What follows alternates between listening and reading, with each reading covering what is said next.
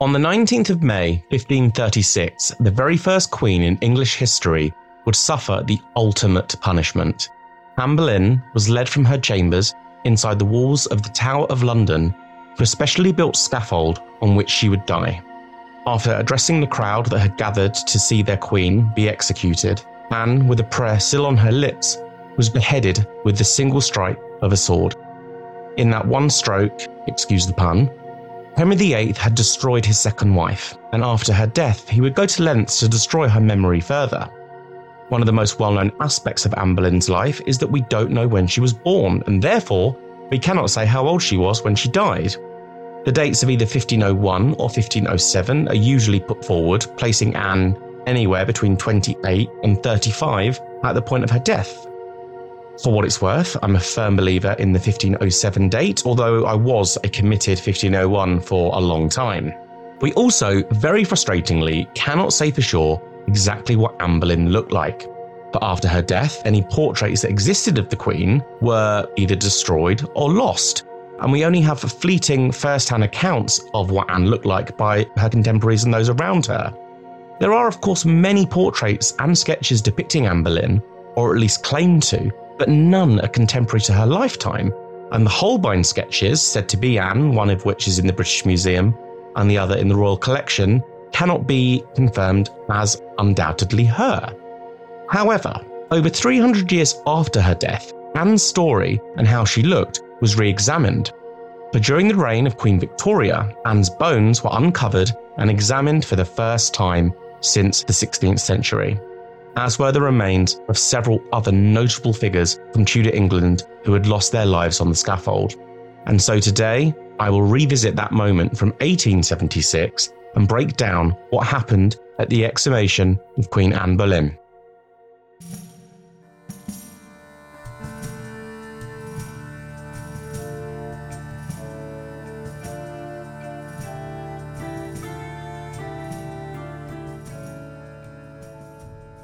Hello, and welcome to the Tudor Chest, the podcast, episode 1 The Exhumation of Queen Anne Boleyn.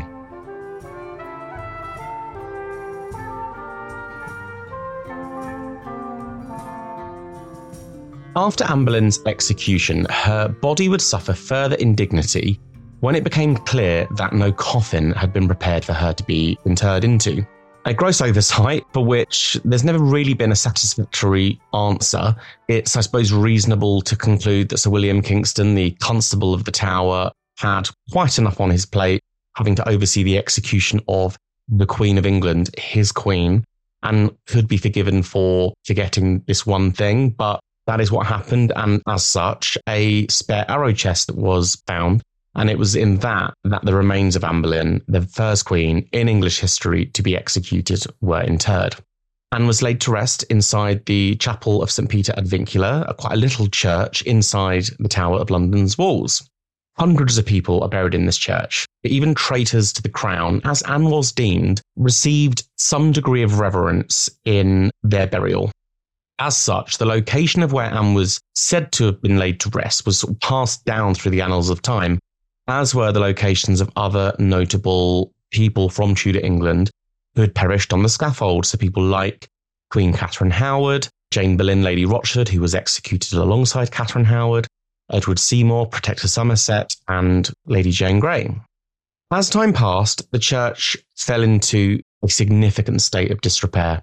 What I think is interesting to consider is that were it not so that the notable people buried inside that church, it's entirely possible that a decision would have been made to just demolish the building because if we consider that a lot of the Tower of London that Anne Boleyn and her contemporaries knew is now lost to us. Parts of the tower fell into disrepair and were destroyed over the years. And, and very, very sadly, lots of the elements from the Tudor era are now gone.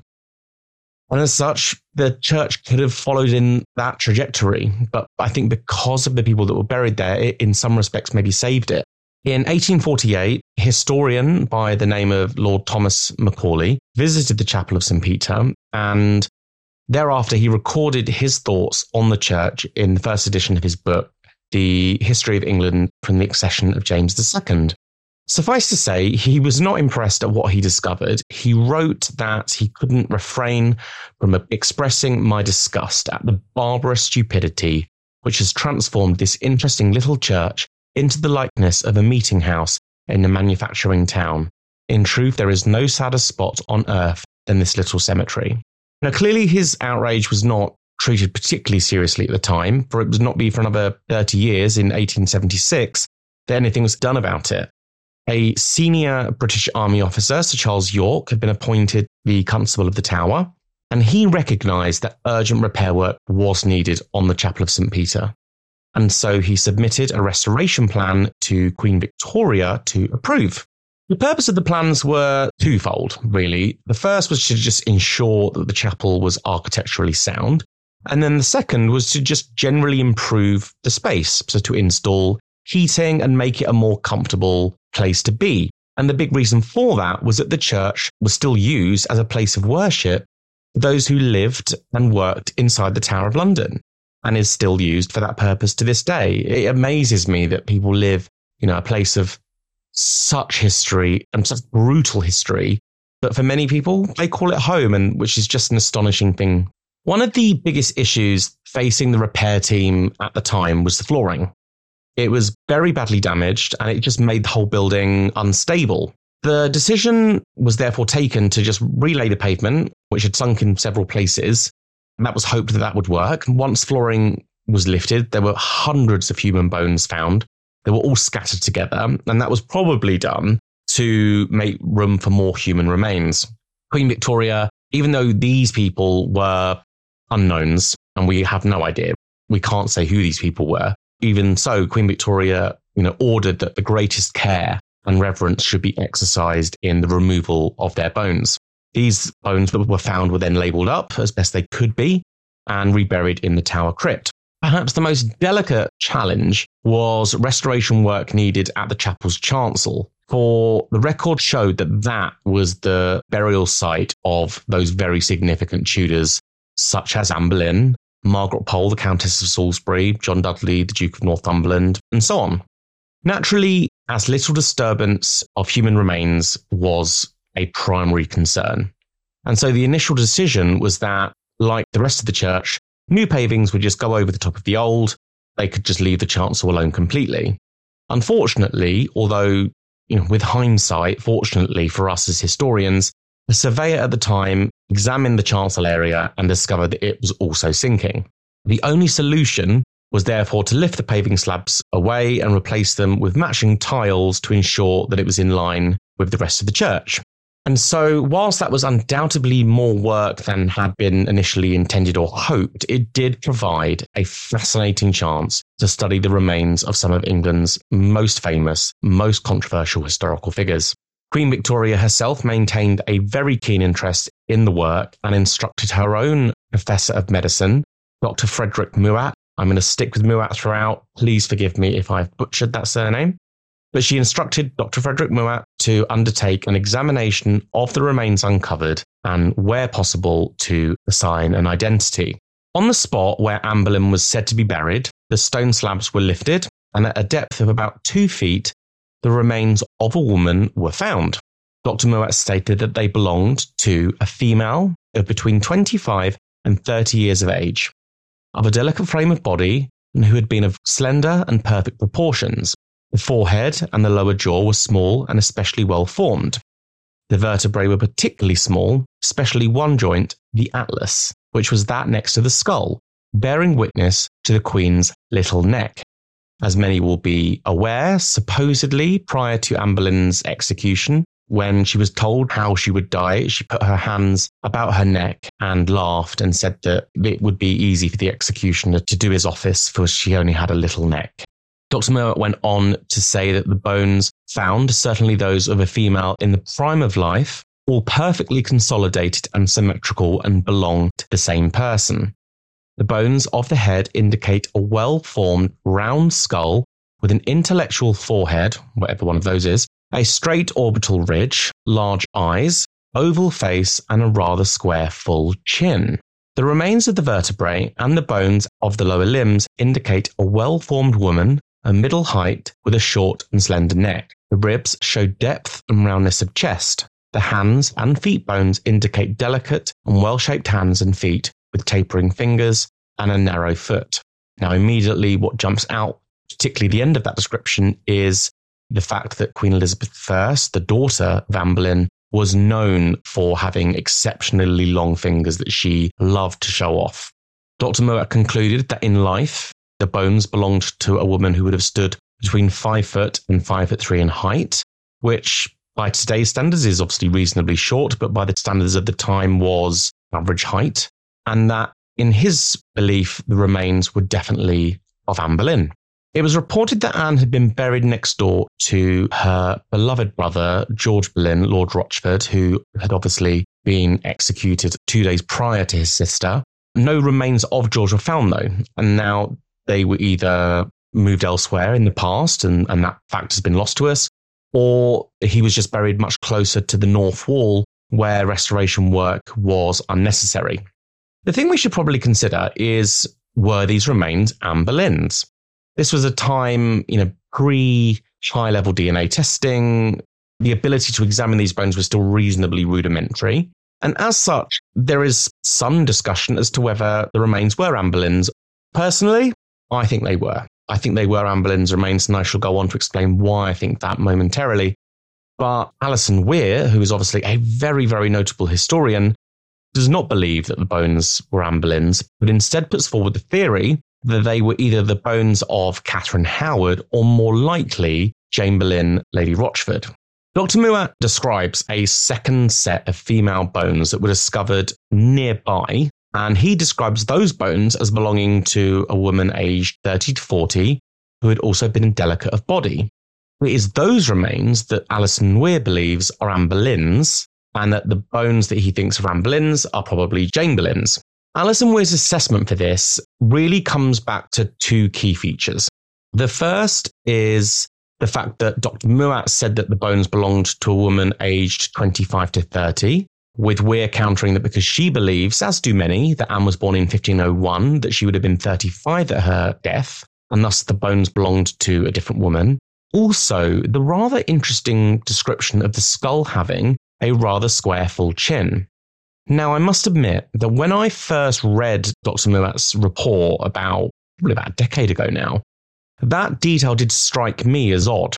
But I think when I think about it, that, and like Weir no doubt, was my own view of how I thought Anne Boleyn looked. And that was, I think, basing it very much off of the very famous National Portrait Gallery portrait of Anne Boleyn, for example, with the well known bee necklace, or the Hever Rose portrait, both of which she has a decidedly pointed chin, which is at odds with Mouat's description. However, if we look at the two sketches attributed to Hans Holbein, the first in the British Museum and the second in the Royal Collection, in both, the sitter has a much squarer jaw. As a lot of historians have put forward the belief that these sketches could truly be Anne, then that detail does correlate with Mouat's description, just adding more weight to his assessment. Weir remains unconvinced, and she concludes in her book, The Lady in the Tower, that we can be almost certain that Anne's memorial stone does not mark the last resting place of her actual remains, and that she lies beneath Lady Rochford's memorial instead.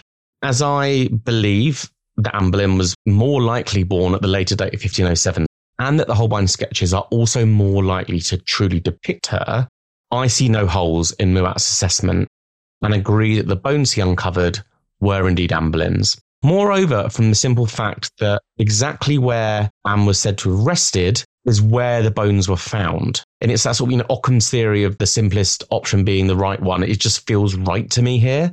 And if we also consider that Gawain Courtenay Bell, who acted as secretary to Queen Victoria, he was the secretary of the Privy Purse and sat on the committee undertaking the restorations, he said that they consulted various historical authorities all pointed to the identification being correct and that where Anne was said to be buried is where they found those remains. So I just can't see it being wrong.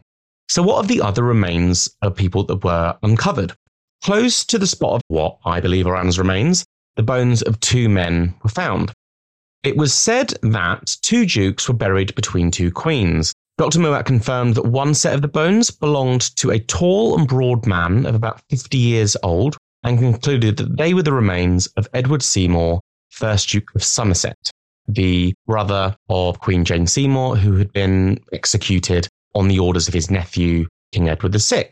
The other male remains belonged to a large man, about six feet in height and aged about 50 years, and included a large skull which the committee believed belonged to John Dudley, the Duke of Northumberland. Dudley is regarded as, suppose, one of the villains of Tudor England. There aren't many John Dudley champions out there.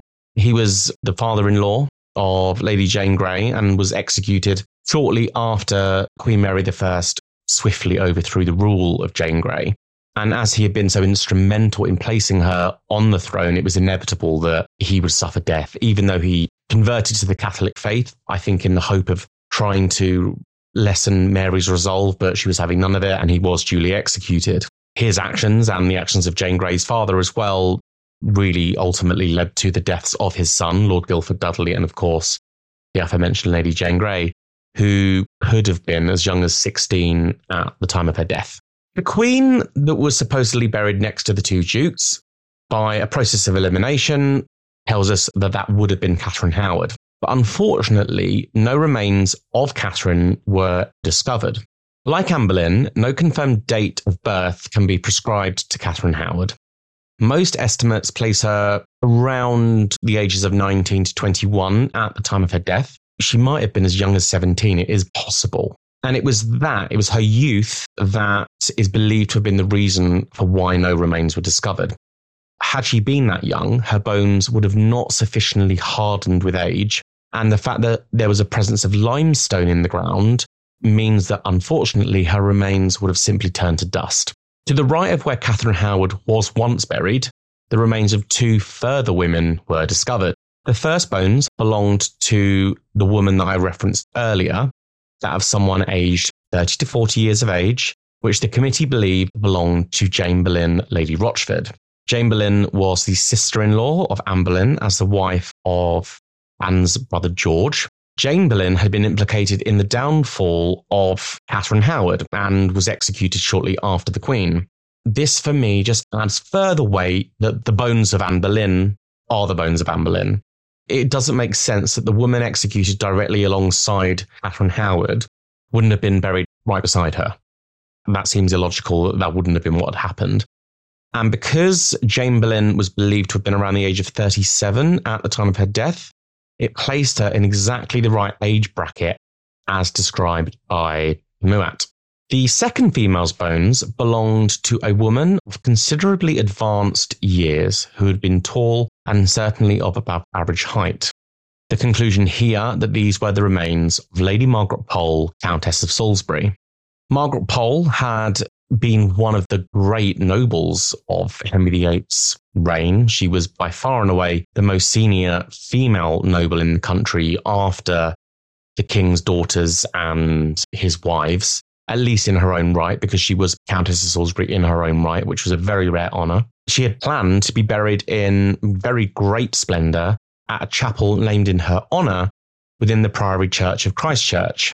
And that chapel can actually still be seen to this day. In the wake of her execution, it would remain vacant, and instead her remains were laid to rest at the Tower.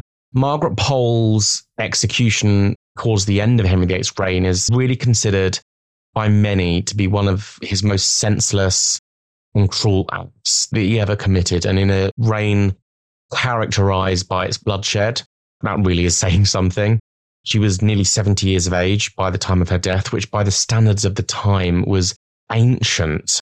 The barbarity that she would endure at the block, it just remains one of the most shocking stories to ever come out of the Tower of London. Although the myth that she ran around a scaffold being hacked apart, I'm afraid to say, is very likely to be apocryphal. There is no real proof to it. Several other notable Tudors were buried on the west side of the chancel, but because work didn't need to be carried out there, the remains of those people were untouched. They included Guildford Dudley, Lady Jane Grey, and also Robert Devereux, the Earl of Essex, who was the one time great favourite of Queen Elizabeth I. The remains of those found were, after they had been examined and labelled as best as they could be, They were then placed into individual leaden coffers with a small engraving of the name of the person whose remains were inside with a date of their death and a date of their reinterment. These were then placed in the floor of the chancel at a depth of about four inches.